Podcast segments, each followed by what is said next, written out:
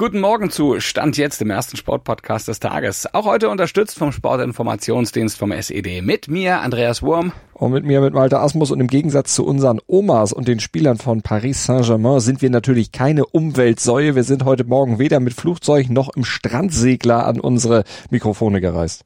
Ja, wir machen sowas noch viel klimaneutraler, ja, aus dem Homeoffice, obwohl... Ja ist heiße Luft oder was fabrizieren wir hier? Ist das wirklich klimaneutral? Ich weiß es nicht genau. Ich weiß es auch nicht genau, aber was ich weiß ist und äh, dass wir euch heute über die Krise bei Bayern Gegner Inter aufklären. Wir hören das Loblied von Basketballnationalspieler Johannes Thiemann auf Moritz Wagner und auf das Kölner Publikum und wir erzählen euch, was die neue NFL-Saison so bringen wird.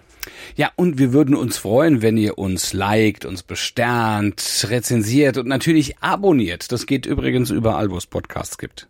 Aber jetzt bringen wir euch erstmal auf den ganz aktuellen Stand jetzt mit unserem SID Newsblog und den gibt's nur hier. Darüber spricht heute die Sportwelt. Stand jetzt. Die Themen des Tages im ersten Sportpodcast des Tages. Stand, Stand, Stand, Stand. Jetzt. Mit Andreas Worm und Malte Asmus auf meinsportpodcast.de. Analyse. Bayern Münchens Mission Istanbul beginnt heute in Mailand zum Champions League Start. Steht beim italienischen Topclub Inter gleich die erste große Herausforderung an, zumindest auf dem Papier. Malte, du bist ein großer Fan von Internationale Milano. Ähm, wie, wie sind die so drauf, Stand jetzt? Das Fansein vergeht einem gerade so ein bisschen, aber das ist ja so ein Win-Win-Spiel. Von daher, es gibt ja keine Verlierer bei Bayern gegen Inter oder Inter gegen Bayern. Das stimmt. Also für dich auch nicht, ne? Also nee, das nee, nee, alles schon, gut. Also, na, ja, aber von daher, Inter, ja, die stecken momentan ziemlich in der Krise. Also der Saisonstart ist schon ziemlich misslungen. Vor der Saison waren sie ja noch als Meisterfavorit gehandelt worden. Jetzt haben sie drei Siege, aber eben auch zwei Niederlagen schon kassiert gegen Lazio und vor allem besonders bitter am Wochenende gegen Milan das Derby verloren. Äh, so schwach wie sie jetzt gerade gestartet sind, sind sie es nur dreimal in den letzten 20 Jahren. Von daher, das ist schon eine ziemliche Dimension. Stand jetzt stehen sie mit neun Punkten auf Platz acht, liegen zwar nur vier Punkte hinter Platz eins, aber so wie die gerade auftreten, ja, das wirkt über Strecken schon ziemlich desolat. Ja gut, jetzt ist der FC Bayern München natürlich auch kein Aufbaugegner für Inter Mailand. Naja, vielleicht ja doch, man weiß es nicht aus der Vergangenheit, aber man kann nicht aus der Vergangenheit leben, sondern muss fragen, wo hakt es denn besonders momentan? Ja, und das überrascht bei Inter. In der Defensive, die haben acht Tore schon kassiert in den paar Spielen bisher drei gegen Lazio, drei gegen Milan und äh, ja, acht Tore, das ist mehr als alle anderen Clubs in der oberen Tabellenhälfte in der Serie A.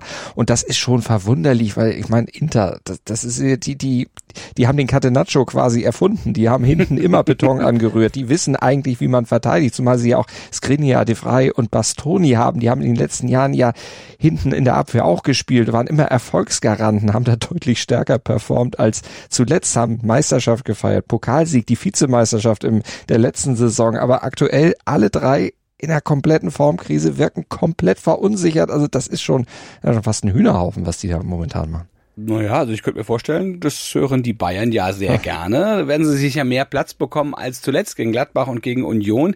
Ähm, werden ihr variables Spiel im Angriff besser zur Entfaltung bringen können, vermutlich. Aber mhm.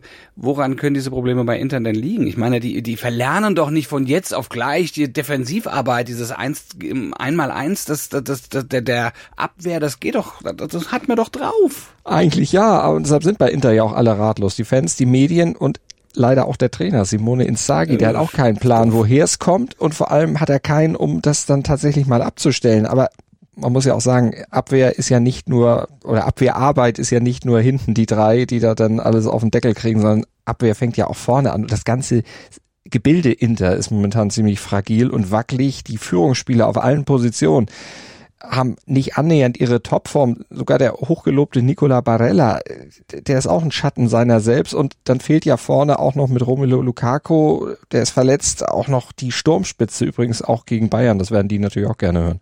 Uiuiui, ja, also die italienischen Sportzeitungen, die sind natürlich davon überzeugt, die Bayern sind klarer Favorit, aber die Bilanz der letzten Duelle spricht eher für Inter. Also 2011 ne, setzten die Mailänder ja im Achtelfinale richtig äh, einen drauf und, und, und, und schossen sich sozusagen gegen die Bayern dann ins Viertelfinale. 2010 gewannen sie gar das Finale gegen die Bayern. Mhm. Ja gut, aber damals hatten sie auch noch eine funktionierende Abwehr, ne?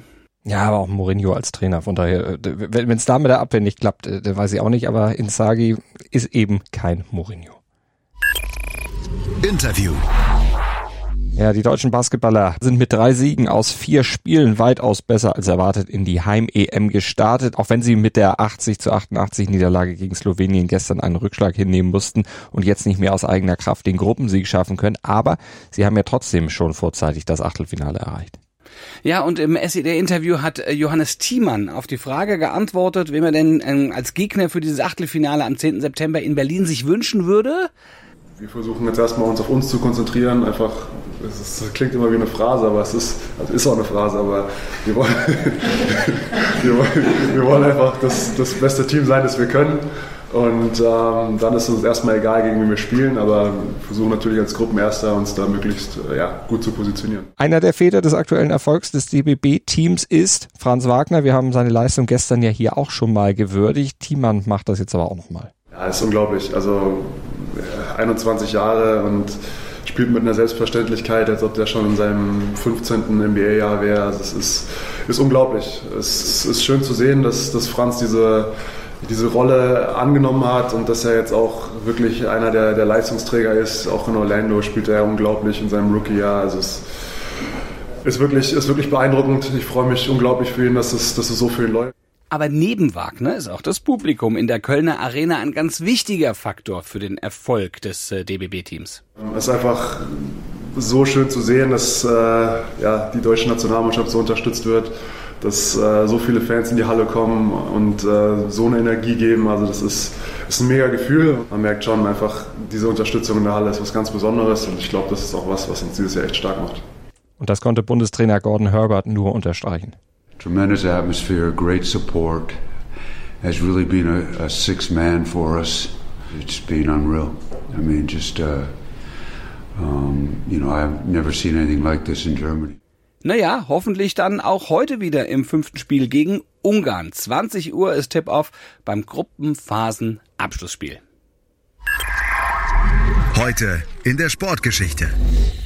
Am 7. September 2011 erlebte der Eishockeysport einen der schwärzesten Tage seiner Geschichte. Hm, heute vor elf Jahren, da stürzte eine Chartermaschine kurz nach dem Start vom Flughafen Tunoschna der russischen Stadt Jaroslavl ab. Unter den 43 Opfern die komplette Mannschaft der KHL-Mannschaft Lokomotive Jaroslavl. Ja, und auch der deutsche Nationalverteidiger Robert Dietrich war erst kurz zuvor von den Adlern aus Mannheim nach Russland gewechselt. Im Frühjahr zuvor hatte er noch mit der deutschen Nationalmannschaft bei der WM in der Slowakei das Viertelfinale erreicht und dann wollte er mit 25 Jahren neues Kapitel in seiner Karriere aufschlagen, beziehungsweise seine Karriere nach einem missglückten Nordamerika-Abenteuer bei den Nashville Predators äh, wieder in Schwung bringen. Ja, doch daraus wurde nichts. Stattdessen endete sein Leben in den Trümmern in einem Seitenarm der Wolga. Das Flugzeug war über die Startbahn hinausgerollt und erst auf dem anschließenden Kiesstreifen äh, abgehoben und dann kollidierte das Flugzeug dann auch noch mit einer Antenne eines Towers. Ein Pilotenfehler soll für das Unglück verantwortlich gewesen sein. Offenbar hatte der Co-Pilot Medikamente im Blut. Ja, und dann während des Starts wohl die Bremsen aktiviert. Analyse. In der Nacht auf Freitag, da geht's schon wieder los. Die neue NFL-Saison startet mit dem Duell zwischen dem amtierenden Super Bowl-Sieger Los Angeles Rams und den Buffalo Bills. Und das ist zum Start schon gleich mal ein richtiger Hammer. Ja, also ich, ich verrate dir nichts Neues, wenn ich sage, ich freue mich schon auf den neuen Start. Ist auch gleich das Duell zweier Mitfavoriten, die sich Hoffnungen machen. Am 12. Februar dann in Glendale, Arizona im Stadion der Arizona Cardinals im 57. Finale zu stehen. Ja, du sagst Mitfavoriten. Wer gehört noch dazu, zu diesem Kreis? Ja, musste natürlich immer die Tampa Bay Buccaneers mit Tom Brady nennen. Solange Tom Brady da noch spielt, ist er halt immer mit favorisiert. Der ist ja, ähm, hat ja einen Rücktritt vom Rücktritt gemacht und ah, ich vermute fast, dass wirklich zum letzten Mal wird er um den Meisterschaftsring irgendwie kämpfen wollen. Es wäre sein Achter. Genau, also das ist, das wäre schon, ich meine, er ist ja jetzt schon, das ist ja jetzt schon Fabel, ja, in einer Welt, die, die sonst äh, noch nie jemand in irgendeiner Art erlebt hat. Aber gut, wir, wir sind sehr gespannt darauf. Im letzten Jahr hat er ja auch den Dämpfer bekommen. Ansonsten sind die Cincinnati Bengals mit Favorit. Das freut mich sehr, weil ich Joe Burrow einfach großartig finde. Ein ganz junger Quarterback, hochtalentiert und Jamar Chase, also die wollen nach der bitteren Super Bowl Niederlage im letzten Jahr, also in der letzten Saison gegen die Rams selbst nach dem Titel greifen. Patrick Mahomes und die Kansas City Chiefs nehmen ja ihr drittes Endspiel in vier Jahren dann ins Visier. Ja, die NFL, die kommt ja in dieser Saison auch nach Deutschland zum allerersten Mal. Dauert auch gar nicht mehr so lang. Nee, es ist am 13. November. Sie sind in München in der Allianz Arena. Da ist Tom Brady mit am Start mit den Tampa Bay Buccaneers und die Seattle, Seattle, Seattle Seahawks sind auch noch mit dabei und das ist wirklich unfassbar und das wird sicherlich für alle Footballfreunde ein riesengroßer Tag und die Tickets, die waren in nur 55 Minuten restlos ausverkauft. Also wirklich, die Fans sind heiß darauf. Es haben nur Leute Tickets gekriegt, die auch Seattle Seahawks, Seattle Seahawks äh, relativ schnell hintereinander aussprechen können. Ja, also ja, du richtig, wärst nicht in die äh, Verlosung gekommen. Nein, nein, das ist richtig ähm, und zwar völlig zu Recht. Aber ich mach dann, bin dann wieder ein Couch Potato und guck das von zu Hause aus. Ist auch ganz schön, ja. Also, mh, mm, also was, was ist. Ich bin sehr, sehr gespannt. Also das, das wird, das wird wirklich großartig. Gibt es denn auch deutsche Spieler, auf die wir in der NFL-Saison achten sollten? Aber ja, aber ja, wir sind äh, da auch gar nicht so schlecht vertreten dafür, dass wir keine ausgesprochene Football-Nation sind. Es gibt zum Beispiel Amon Ra. Brown von den äh, Detroit Lions, hat eine wirklich überzeugende Rookie-Saison gespielt, hat sich mit sechs Touchdowns als Wide Receiver in der Liga einen Namen gemacht. Sein Bruder EQ wechselt von den Green Bay Packers zu den Chicago Bears und will dort jetzt also den Durchbruch versuchen. Und der dritte im Bunde, das ist Fullback Jacob Johnson, der versucht sich, also man könnte auch Jakob Johnson sagen, aber es ist, er hat natürlich auch amerikanisches Blut. Also äh, Jacob Johnson, der versucht sich nach drei Jahren bei den New England Patriots ähm, jetzt bei den Las Vegas Raiders. Jakob Johansen, das klingt auch mehr so nach äh, Nordfriesland, da komme ich ja eher von weg. Ja, Aber genau, genau. EQ heißt ja auch Equanimous. Ich habe es mehrfach ja, ja. geübt, wahrscheinlich habe ich es jetzt auch falsch ausgesprochen, aber da bricht man sich auch tatsächlich ein ab, wenn man den Namen komplett ausspricht. Deshalb EQ St. Brown, das passt doch deutlich Genau, was besser. haben sie sich dabei gedacht? Ja, ja. ja aber, aber ich meine, gut, aber komm. Vergisst aber, du nie so einen Namen. Ja, und Amon Ra ja genauso, ne? Also da was ist es äh, ja, da haben sie uns, äh, da haben sie uns eine Aufgabe gestellt. Sieht auch lustig hinten auch auf dem Trikot aus, ja. Absolut, aber nicht die Namen der beiden Deutschen sind Stand jetzt das heißeste Gesprächsthema der Liga. Das ist eher ein, ja, noch unappetitliches, ein außersportliches. Da geht's um Deshaun Watson, den Quarterback der Cleveland Browns. Gegen den gibt's 25 Anklagen von Frauen wegen sexueller Belästigung. Ja, furchtbar, muss man sagen. Also die Browns haben sich äh, trotz der Vorwürfe seine Dienste gesichert und ihn ja mit einem Fünfjahresvertrag und ich meine, bitteschön, mit einer Belobigung anscheinend noch, einen garantierten 230 Millionen Dollar ausgestattet. Und der wurde nach der Klage ähm, der Liga erstmal, also es wurde nach der Klage, wurde von der Liga erstmal eine Sperre für elf Spiele ausgesprochen. Also der wird jetzt zum Start erstmal gar nicht mit dabei sein dürfen. Das bringt der Sporttag. Stand jetzt. Aber dabei sind am heutigen Sporttag Fußball, Basketball und Tennis. Das steht nämlich heute groß auf dem Programm. Bayern München, Bayer Leverkusen und Eintracht Frankfurt. Alle drei spielen in der Champions League. Bayern bei Inter, Leverkusen beim FC Brügge und Frankfurt zu Hause gegen Sporting. Im fünften und letzten Spiel der Gruppenphase treffen die deutschen Basketballer ab 2030 auf den Außenseiter aus Ungarn und bei den US Open im Tennis stehen sich Shootingstar Carlos Alcaraz und der Italiener Yannick Sinner im Viertelfinale gegenüber. Alles dazu kriegt ihr natürlich bei Chip in Charge, unserem Tennis-Podcast. Und da erfahrt ihr natürlich auch ein bisschen mehr zu Alcaraz. Der will ja die neue Nummer eins der Welt werden, muss dafür aber ja dann auch ins Finale von New York kommen. Und im zweiten Viertelfinale, da spielen dann Nadal-Bezwinger Francis Tiafoe und Andrei Rublev um den Einzug in die Runde der letzten vier. Übrigens ganz, ganz stark, ne? Wenn man sich also ja. jetzt mal wirklich die letzten so anguckt, das sind alles die jungen Wilden, muss man sagen. Also da scheint es im Tennis auch so, so ein bisschen wie ein Wachwechsel dann doch schon eingeläutet worden zu sein. Und ich glaube, Alcaraz ist nach den US Open tatsächlich äh, die Nummer eins der Welt. Wir werden das aber für euch natürlich auch äh, mit Chip und Charge im Auge behalten. Und wir sind dann auch morgen wieder für euch da. Ab 7.07 Uhr. Ja, wir sind immer einsatzbereit, wenn ihr uns braucht, in eurem Ohr, im Podcatcher eurer Wahl oder auf meinsportpodcast.de. Denkt ans Abonnieren und Bewerten und dann hören wir uns morgen hoffentlich wieder. Und Kuss von Andreas Wurm und Malte Asmus.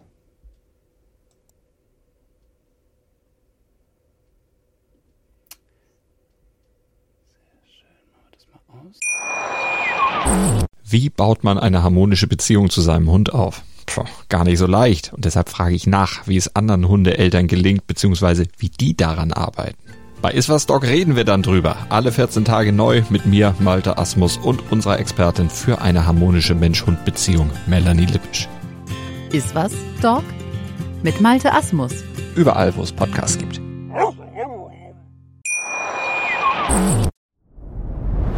Dir hat dieser Podcast gefallen? Dann klicke jetzt auf Abonnieren und empfehle ihn weiter. Bleib immer auf dem Laufenden und folge uns bei Twitter, Instagram und Facebook. Mehr Podcasts aus der weiten Welt des Sports findest du auf meinsportpodcast.de.